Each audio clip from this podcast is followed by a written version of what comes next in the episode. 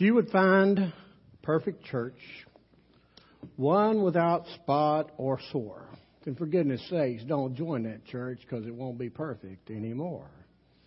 If you should find a perfect church where all anxiety cease, then pass it by, lest you join it and mar the masterpiece.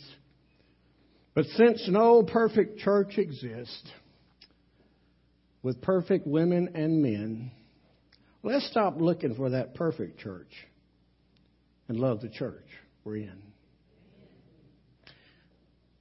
We're not going to start a series today on a perfect church. If you will, take your Bible, and turn to 1 Thessalonians chapter 1. Series of messages through the book of um, 1 Thessalonians entitled The Model Church. The Model Church. Now, I'm going to confess to those who are long termers here Nine years ago, we preached this a series, and that's not going to be these messages, but it's a series through Thessalonians. We talked about the model church. I sense in my spirit that it's time to, to relook through this letter that Paul wrote and has been called many times, the church at Thessalonica has been called many times the model church. Now, what do you think of when you think of a model? Teenage girls, a lot of times, think of that girl on the front of a cover of a magazine. May I just tell you? And you then go to your mirror and you go, Well, I don't look that good. Let me tell you, they don't either. I've seen some of those models in person. Everybody can look that good when you have an airbrush and paint. Could I get an amen? They're, they're just are, those models are just that's all they are, just models. They'll break. In fact, if you uh, they move their face, never mind. Let's don't go there. Anyway, but there's another model. It is a model that is kind of a demonstration. Brandon's up in the in the in the uh, tech uh, booth, and he uh, he's an engineer. And those of us who've had archi- seen architects, when they draw a master plan, a lot of times they will design to scale a model, and that model is something like that the project is supposed to look like when it, when it is completed. In First Baptist Church, Biloxi, Mississippi, they had to relocate, and uh, when they did, in their vestibule, they may still have it there, they have a model of their project when they get it all done. And that's kind of what they're shooting for building wise. When I think of the, of the model church, I, I think of us maybe getting before us from Scripture something to ascribe for something to look for. You know, when I think of models, I'm going to just tell you what I think of, and I don't have one with me, but I think of a key. I think of a key. By the way, I have a ring of keys in my satchel over in the office. It's got a, um, it's got several keys on it, and it has an automated opener and closer. I've had it for seven months. Let the word go out. If nobody's lost one and nobody claims it, then next week it's going in the trash. Hello? Seven months. And I, and some of you are smarter than me, and you go, Brother Jerry, why don't you just walk around the parking lot and see whose trunk opens? I have done that. So uh, uh, anyway, you know that key. You know, you get a new lock. And when you get a new lock, when Brother Kevin uh, uh, puts a new lock, or one of you men put a new lock on your house, or a locksman comes put a new lock on your house, Brother James puts a new lock, in that package comes what we call master keys. These are the keys cut by machines just for that lock, and they work great. And then you copy them, and they still work great. Then you copy the copy, and it works great. Then you copy the copy of the copy, and then it works okay. And then you copy, copy, copy, copy. And once about the 14th or 15th generation out there, it looks the same. It's the same make, but you stick that key in there, and it don't work. There are micro changes that have gone on to where that key now will not work without some, uh, some help. I mention that because it seems to me that that's the church of the 21st century. It seems to me, as I read in Scripture, that, you know, last week Lawrence said it looked like us, smell like us, act like us, but somehow it wasn't us. You understand what I'm saying? Is that we look like the church of the 21st, of the first century. We, we act like it, and, and yet many times over the years we have made those small, minute changes that now all of a sudden we're not doing what they did, we're not accomplishing what they accomplished. I mean, think about it. 12 ragtag Christians that we call the disciples swelled into approximately 100 ragtag Christians at Pentecost. And those ragtag Christians, just 120 of them, no buildings, no resources, no real instruments like this. Just a faith in Christ, and they turned the world upside down. That's the mission of the church. Have you ever thought about yourself in this context in Hueytown, Alabama, as a missionary of the Lord Jesus Christ? You see, that's what the church is. We're the outpost. We're, we're the voice. We're the hope. Jesus died for the church. He established the church. He commissioned the church. And he, asked, he invested his life in the church. And He's called us to make disciples. He's called us to, to take those disciples and engage them in mission and ministry. And I submit to you,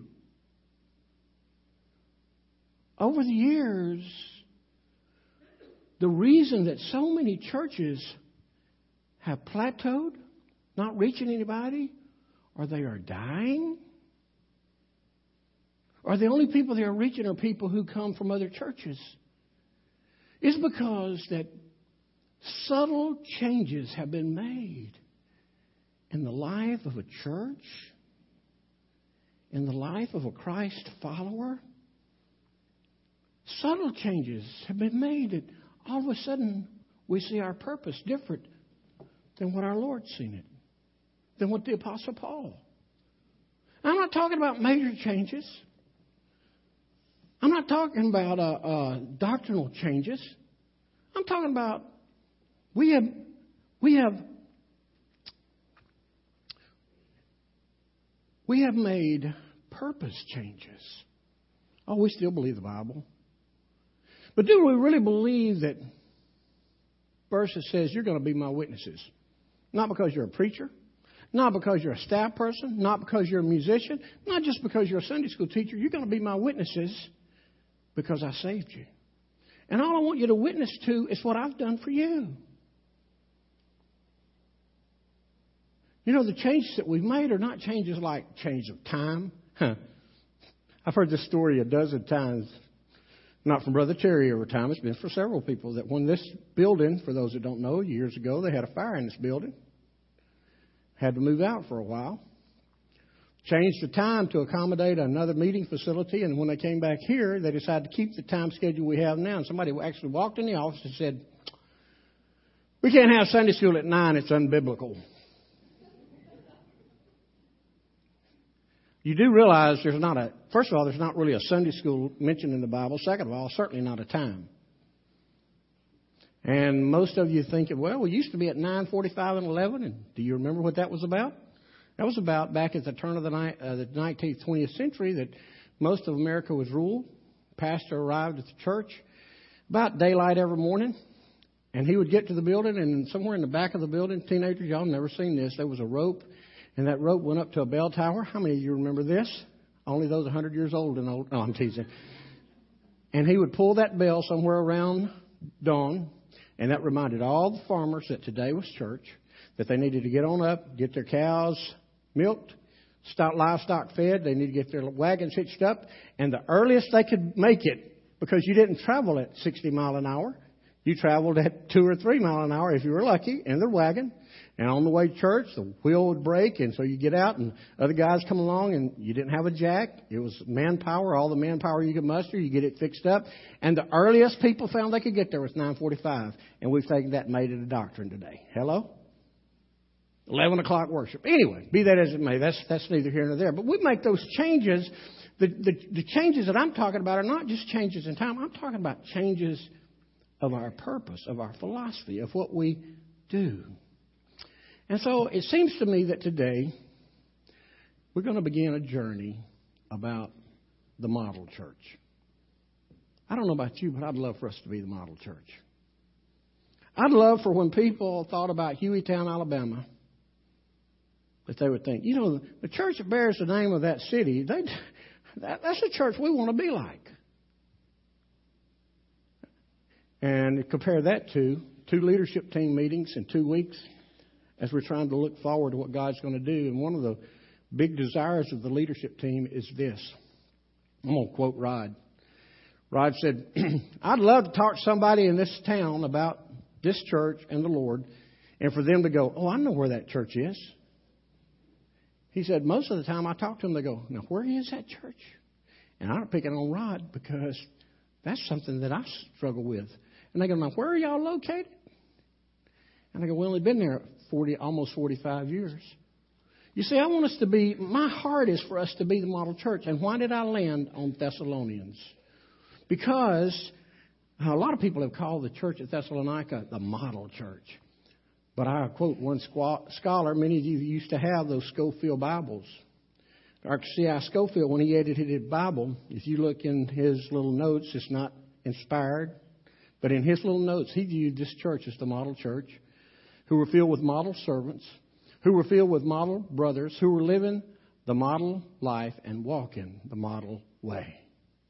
So it's against that backdrop that what I want us to do is I want us to look today at only three verses.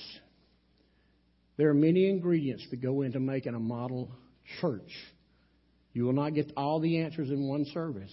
In fact, I will just tell you what I challenged our leadership team with on Thursday night.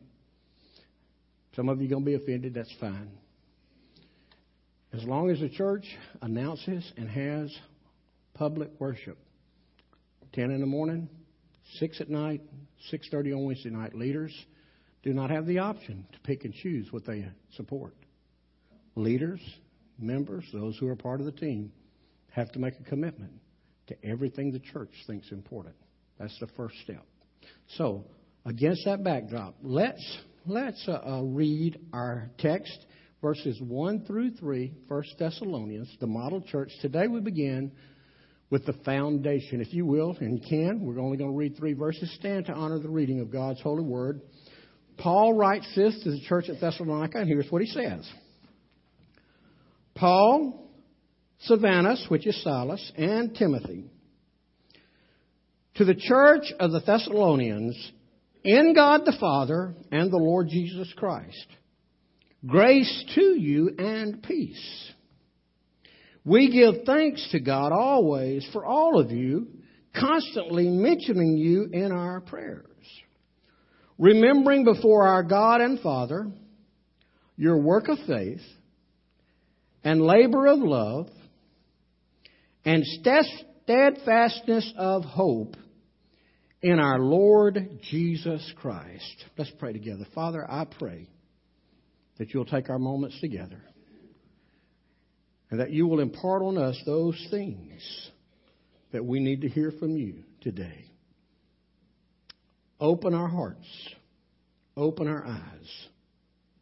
Give us eyes to see and hearts to feel, voices to speak as we respond to your calling on us. In Jesus' name, amen. Thank you. You may be seated.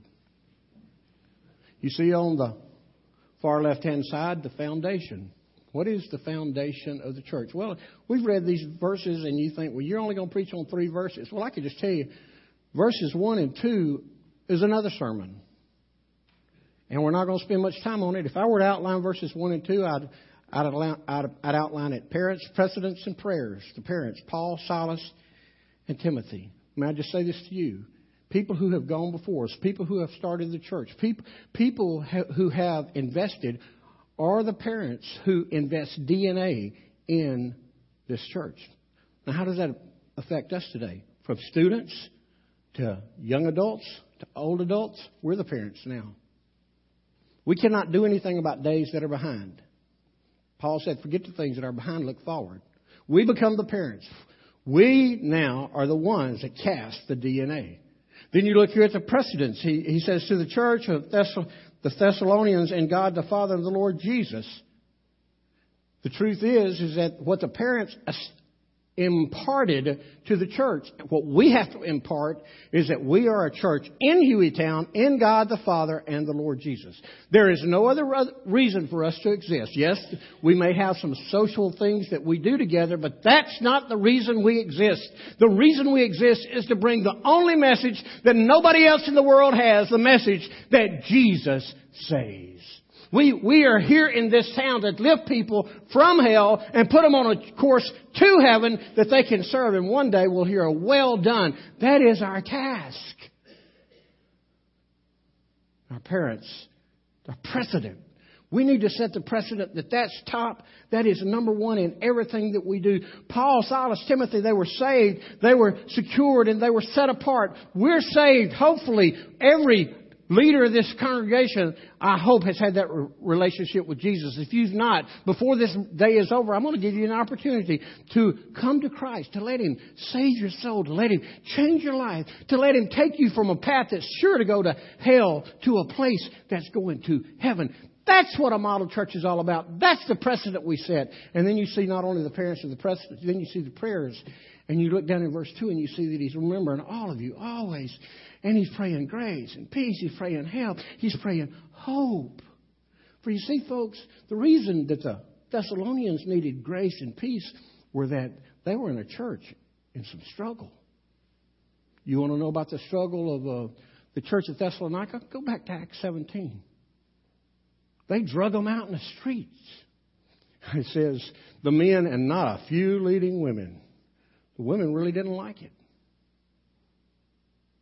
You see, they were in trouble. And Paul, and Silas, and Timothy prayed grace and peace. Folks, I hope you're wearing, I hope you've not taken lightly this thing of these prayer hands. If you do not have a set of prayer hands, we have some left. I don't know how many we have left. We'd love to give you one. If you don't have one, if you have one, please don't keep it laying on your dresser. Please pray when you see it. Please put it on your garment so others can see it. This is an encouragement for people to pray. If we're going to do something of a supernatural basis here, it's going to be born in prayer. It's not going to be born because we figured out that we can do it like Valley Creek or Pleasant Ridge or Hunter Street or Gardendale. It's going to be because it was birthed in prayer. What we do is the bar is set by how much we pray. I want to say that again. We set the bar for what we do, for how much we pray. I'm going to say it one more time. It hadn't gotten into your head yet. We set the bar for what we do by how much we pray. And that would have been a good place for an amen. You see, if we're not praying, nothing of eternal nature is going to happen. When I read this, and I'm going to try to get to, gosh, where did time go? When I read this, one of the things that I note quickly, please listen, is that this church was not a church to given, given to spiritual stagnation. They were a church given to spiritual progression. They were marching toward the cross. They were marching toward heaven. They were doing things that nobody had really done. And I find three things there in verse 3 that we're going to just run around just for a second. Men, ladies, do you remember those three legged stools? How many of you remember a three legged stool? One I said on is four. How many of you remember a three legged stool? Yeah, you're telling your age. And and you get one of those legs a little shorter, would it set steady? Nah. One of those legs break, it wouldn't even stand up. And I'm telling you that that three-legged stool is the perfect picture of what we need to consider today as we look at verse three and see three parts, three uh, uh, three legs, three pillars that will help us become the model church. It did the church of Thessalonians. And I'm going to use the NIV verbiage here, and it's going to come directly from the Bible. Brandon? We remember, therefore, we remember before our God and Father your, the first thing they had, as is expressed by in the New International Version was your work produced by faith. And it says work of faith in almost all of the translations. I like this particular translation because each of those four words means something. Are y'all listening? Work means an action. It means something you do. It's a deed. It's like a job. It's serious. Anybody here don't take your job serious if you have a job? I mean, you show up for work. You do what you're supposed to because at the end of the day, you want to get paid. But watch this a work that is produced. There is something that is producing this work in us. That by is pointing to, the word by is pointing to what's producing it in us. Work produced by faith. Now did you get that? No other organization is built on faith like we are the nuts and bolts of a model church of a life. It's not about money. It's not about status. It's not about popularity. It's not about convenience. It's not about being comfortable. It is about faith. There is a task to do, a task to complete. There's a right motivation for doing it. So let's just quickly think about faith, the greatest work of faith that you and I know anything about. It's when we get saved. The greatest work of faith is when we get saved. We don't do it ourselves. All we do is express faith. The Bible says, by grace you have been saved through, say it with me, faith. Try that again. You're asleep. Are you too warm and nodding off? For by grace you have been saved through faith. The greatest work that can happen in your life is a work of faith that changes your life. You see, Jesus comes into, a, into your heart through the person of the Holy Spirit. And when that Holy Spirit comes to your heart, like in Acts chapter 2, it says you're cut in your heart. Think about it this way God does not come into your life and lead you like you are. You see, here's what we know about ourselves we know that we're sinners. We know that we fail. We know that we don't live up to the principles that God gives us in His Word. The Bible says you're all sinners, none righteous. Every one. The Bible says that the wages, the payment, or the compensation for sin is death. Both physical death, as happened to Adam and Eve, and eternal death. And is it, only, it is only through the person of Jesus Christ who left heaven and came to earth, God man, he came down, and he was the only one that lived a perfect life. And then he died the death of a sinner to pay the price for my sin, to pay the price for your sin. He wants to come into your life and change your life. But you know what? Like it or not, theologians will say, well, God's going to save whoever He's going to save and don't worry about it. Well, that's not really the case. Certainly, God does the saving, He has the power, but for whatever reason, He gave us a choice. We can turn and walk away like the rich young ruler did, or we can come and bow before Him like Isaiah did we bow before Him, He will wash us with His love and wash us with His blood. He will cleanse us from our sin, but He won't leave us like we are. Are y'all listening? He won't leave us like we are. He will take that old sinful heart and He'll put a new heart in its place. It's called a heart transplant. Habits and lifestyles that have been a part of your past. Now all of a sudden they'll be gone. You won't be comfortable with them anymore because by faith you've been saved. But listen, there are many who are in this room saying, "Oh, Brother Jerry, that's a great message. I love to hear you talk like that because I got that settled years ago." But let's let's go to the second part, the faith. Genuine faith is a faith that is demonstrated by W O R K. That's okay, Brandon. We'll just leave that there, but by work. By work. You see, you see, the truth is, faith, a saving faith, is a faith that works. Can I say that again? A saving faith is a, say, is a faith that works.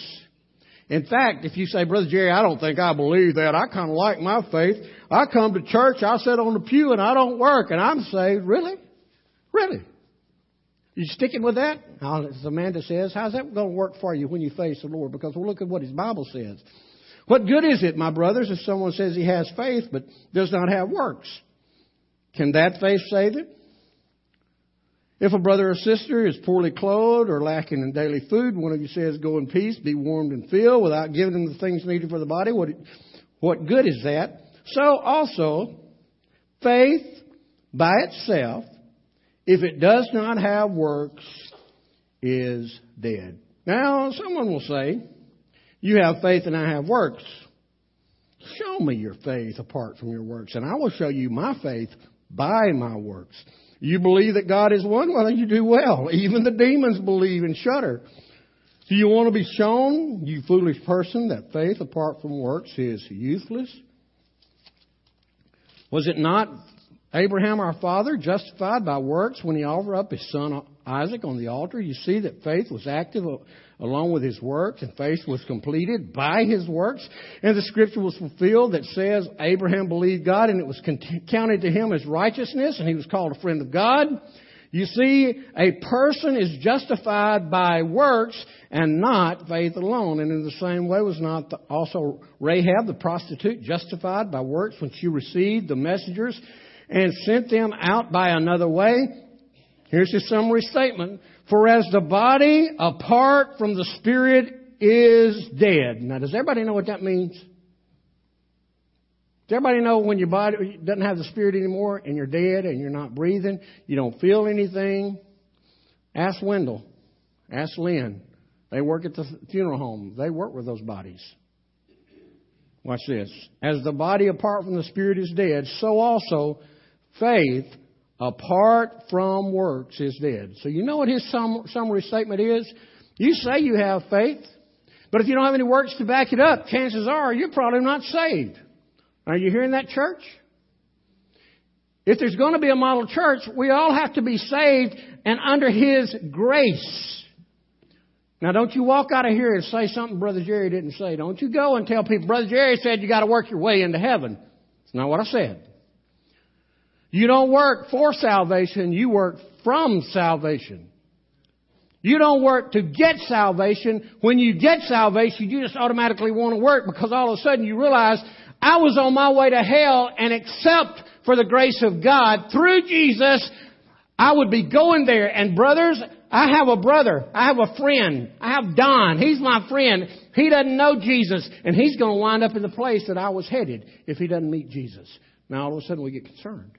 Folks, we're trying to re- reinvigorate, revitalize, reinvent, restart our Sunday school process. Last week, our, um, Lawrence Phillips mentioned Arthur Flake.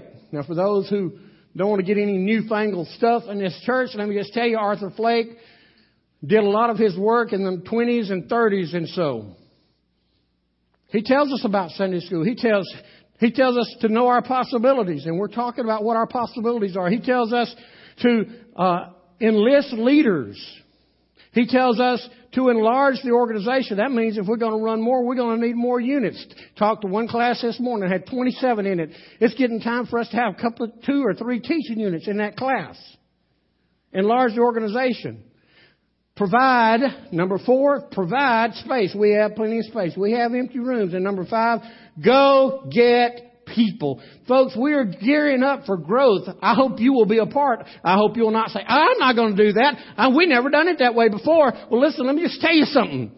What we are doing has not worked.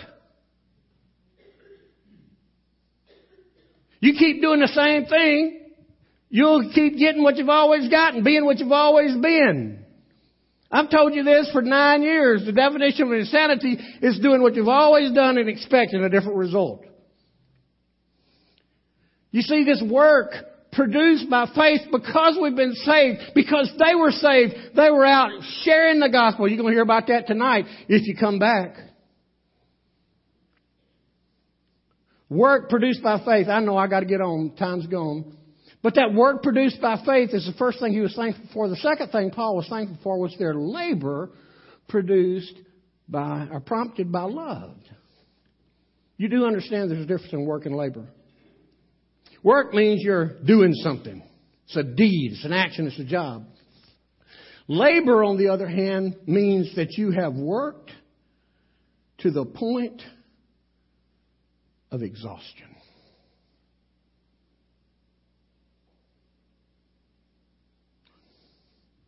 I was thinking about how to illustrate this.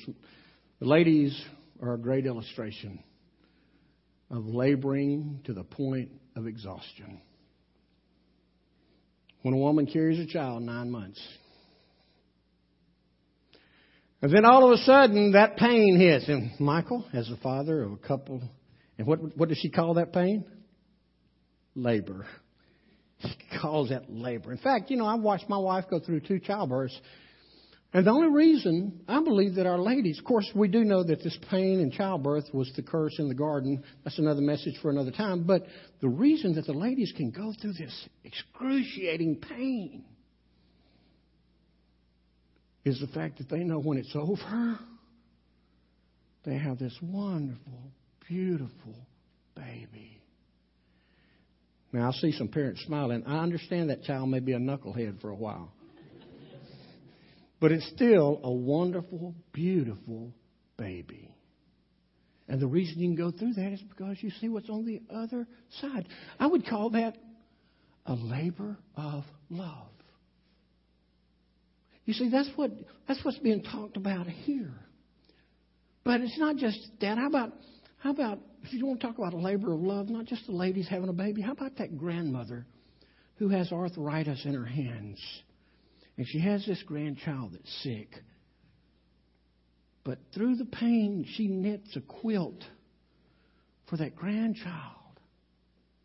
Or how about the dad that comes in bone tired, worked hard, and it's time to go to ball practice and coach his son in ball practice? Oh, labor of love. You see, the truth is, some people want to think that in God's work there is no labor. I want to say that again. We've had it so good for so long. Think there is no labor. We're just supposed to let it happen. Well, the problem with that is, hmm, is that it just doesn't square. Square. Let me share with you what the Scripture says. Some of Paul and some somebody else. 1 Corinthians three eight says, "He who plants and he who waters are one, and each one will receive his wages according to his labor." Then we move to the 15th chapter that says, Therefore, my beloved brothers, be steadfast, immovable, always abounding in the work of the Lord, knowing that in the Lord your labor is not in vain. And then we can move to Philippians. It says, If I am to live in the flesh, that means fruitful labor for me, yet which I shall choose, I cannot tell. How about Ephesians? Paul, uh, excuse me, Colossians are still Paul writing. For this, ah, there's a, there's a term. This time instead of labor, it's toil. Struggling with all his enemies, that uh, energy that he powerfully works within me. Now, how about Timothy? For this end, here it is again, we toil and strive because we have our hope set on the living God who is the Savior of all people, especially of those who believe. And how about over in Revelation where it ends? This is the one that's the killer. If you think there's not supposed to be any labor, any hard work in the kingdom of God, he says, And I heard a voice from heaven saying, Write this. Blessed are the dead who die in the Lord from now on. Blessed indeed, says the Spirit that they may rest from their, say it with me, labors, for their deeds follow them. Now, did you get that last part? Whether you labor or not, your deeds follow us. Some of us expect to get it well done without doing well. You see, the truth is, why in the world would our Lord rest us from our labors if we're not going to labor? You see, many of us have a labor of love in our lives. It's our vocation, it's our family, it's our club, it's our sports, some kind of civic response. We have this labor of love that we give ourselves to. But the model church labors because of their love for Him. I wonder, could it be that there's someone here in this room as a part of this congregation? Could it be that we, you, I, have become like the church at Ephesus? You can read it this afternoon, Revelation 2, but I have something against you, church at Ephesus, so said Jesus. You've lost or left or abandoned your first love. And when you abandon it, lose it, or, or, or have lost it, the truth is, is that something else has taken the place, and then you begin to break the first commandment. Could the reason be that the laborers are so few and hard to find, as said by Jesus, is because because of an abandonment of first love? You see, the model church, love abounds. Remember this chorus? Would you sing this with me?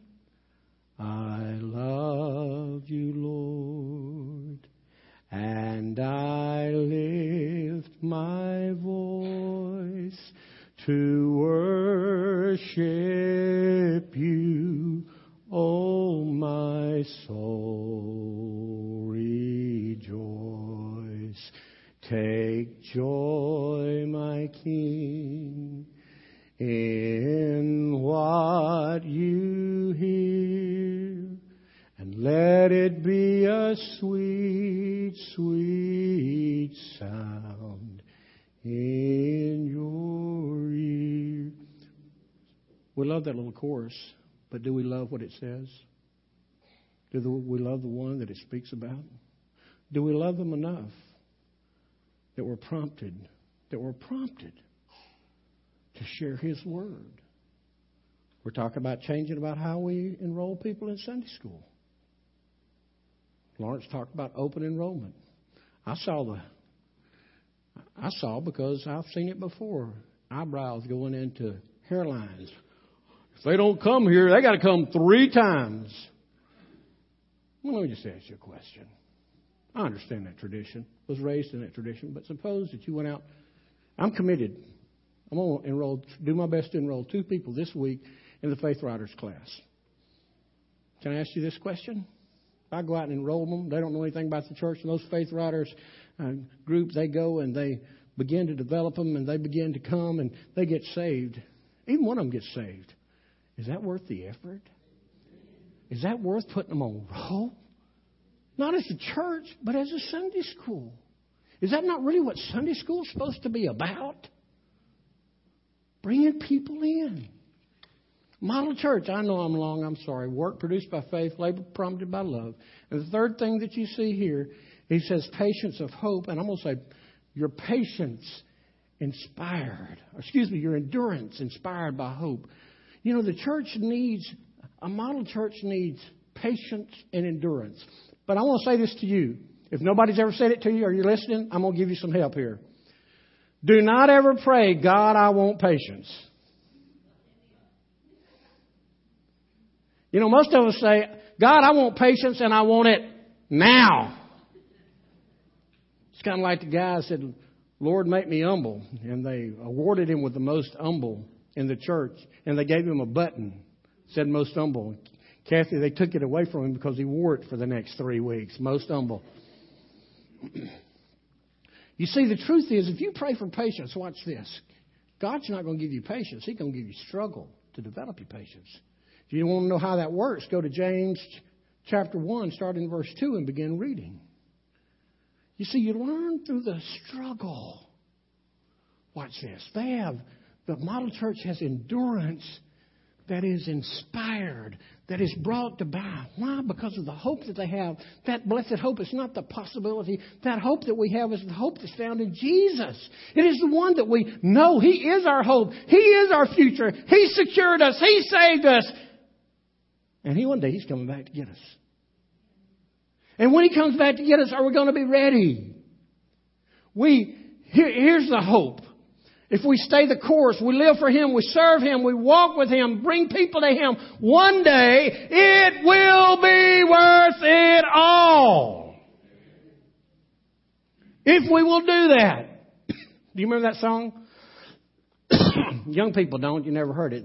Old people, it will be worth it all when we see Jesus' life trials.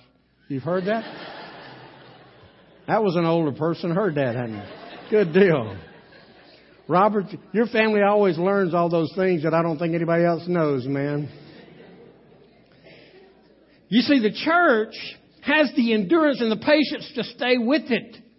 Because the church don't give up at the first time at the first sign of opposition. The model church stays the course. We keep our eyes on Him. We keep our eyes on the prize. We keep our eyes on the goal. We're focused on what He's called us to do, what He wants us to be, where He wants us to go. And this means, listen, church, this means having a vision outside of our building. This means having a, a, a vision for those who are yet to come, those who are yet to reach. Lawrence called us to look outside of ourselves and look at the fields. I wonder who else said that. Look at the fields. They're ripe for harvest. We, we're here to be reaching and touching people and our mission and our mandate and our motivation is as we go, reach the lost. Reach those who are outside of Christ. Our mission and our motto and our motivation should be hey, I was once lost in sin. But Jesus forgave my sin. Jesus cleansed my sin. He healed my sin sick heart. He gave me a brand new start. And you know what I want to do? I want to offer that to somebody else. Because somebody else needs it. Now, how do we get to that? Last phrase. We remember before the Lord, before our God and Father, your work produced by faith, your labor prompted by love, and your endurance inspired by hope. Here's how, the only way you're going to do it. The only way we're going to do it. The only way we're going to be a model church is in our Lord Jesus Christ. We have to quit paying attention to so much to the scowled faces. We need to start paying attention to the glowing face that looked down from heaven and said, Come model church is one in which the work is going on because it's produced by our faith. It is the one in which our labor is prompted by love.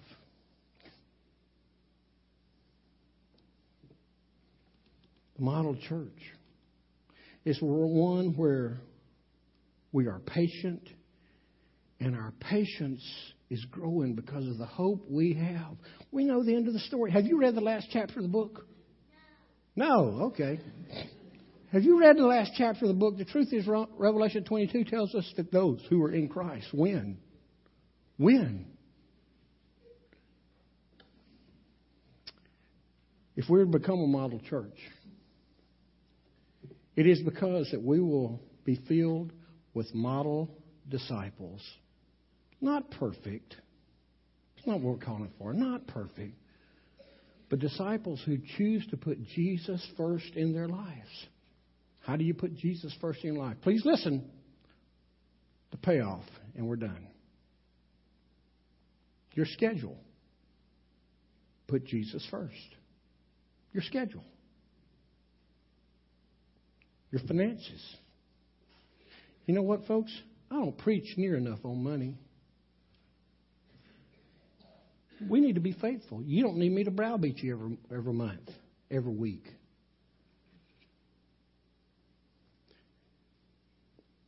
How about, I just ask this question. If we believe that was to tithe our money, if tithe is biblical, and you give, Brother Jerry, I'm doing better than that. I'm giving 12%. God bless your heart. May your tribe increase. How much of your time are you giving? Oh, I'm here. Two hours on Wednesday night, okay? I get here at eight thirty on Sunday morning, and as long as you don't, as long, if you'd shut up quicker, I'd get out here earlier. But I'm here to at least eleven thirty. Okay, two hours, three hours, it's five hours. Brother Jerry, I'm in the choir, and I stay for evening service. Okay, so you get here at four thirty, and let's say give you the benefit of the doubt, you leave at seven thirty.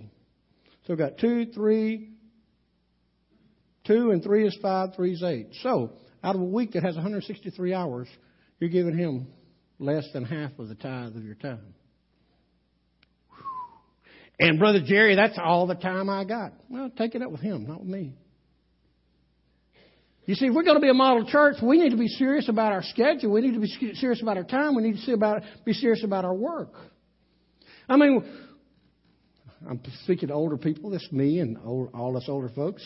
You remember singing these songs? Hark to the shepherd's voice I hear. Out in the desert, Dark and clear.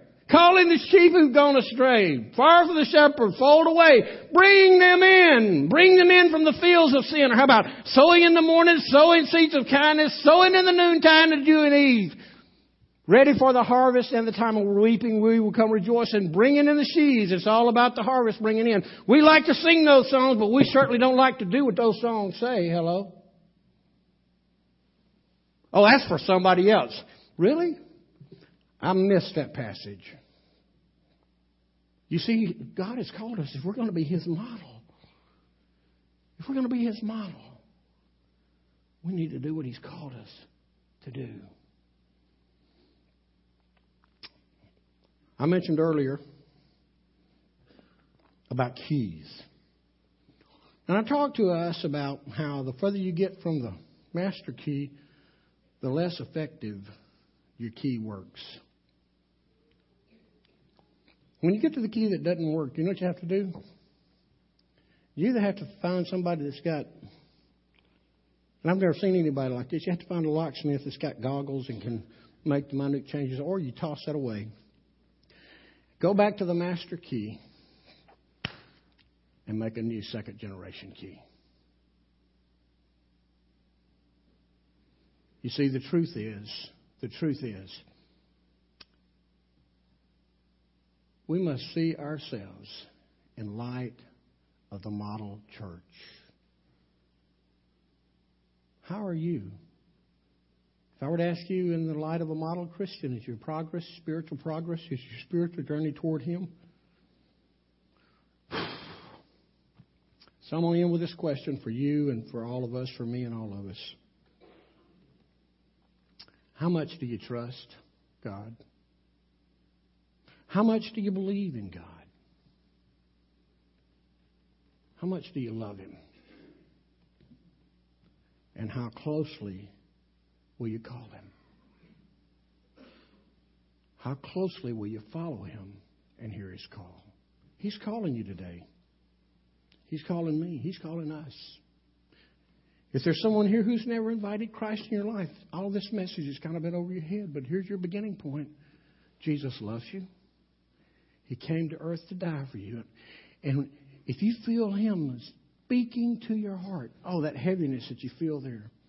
Man, I've got sin in my life, and I know my sin separates me from God. I know God's not pleased, and I need to do something about it. And you feel that, respond today. Jesus is speaking to you. But for those of us who say, well, we know the Lord, He's, he's speaking to you, He's calling you to a new level of commitment. We kind of had a revival time this morning in band practice. God is calling us to something new. He's calling us to be the model, the group of people that everybody looks at. Would you be a part? Let's pray together. Father, thank you for your word and your love. We pray that you will bless us. We pray that you will call us. We pray that you will use us. We pray that we will be your people, your mouthpiece, your outpost in this place. In Jesus' name.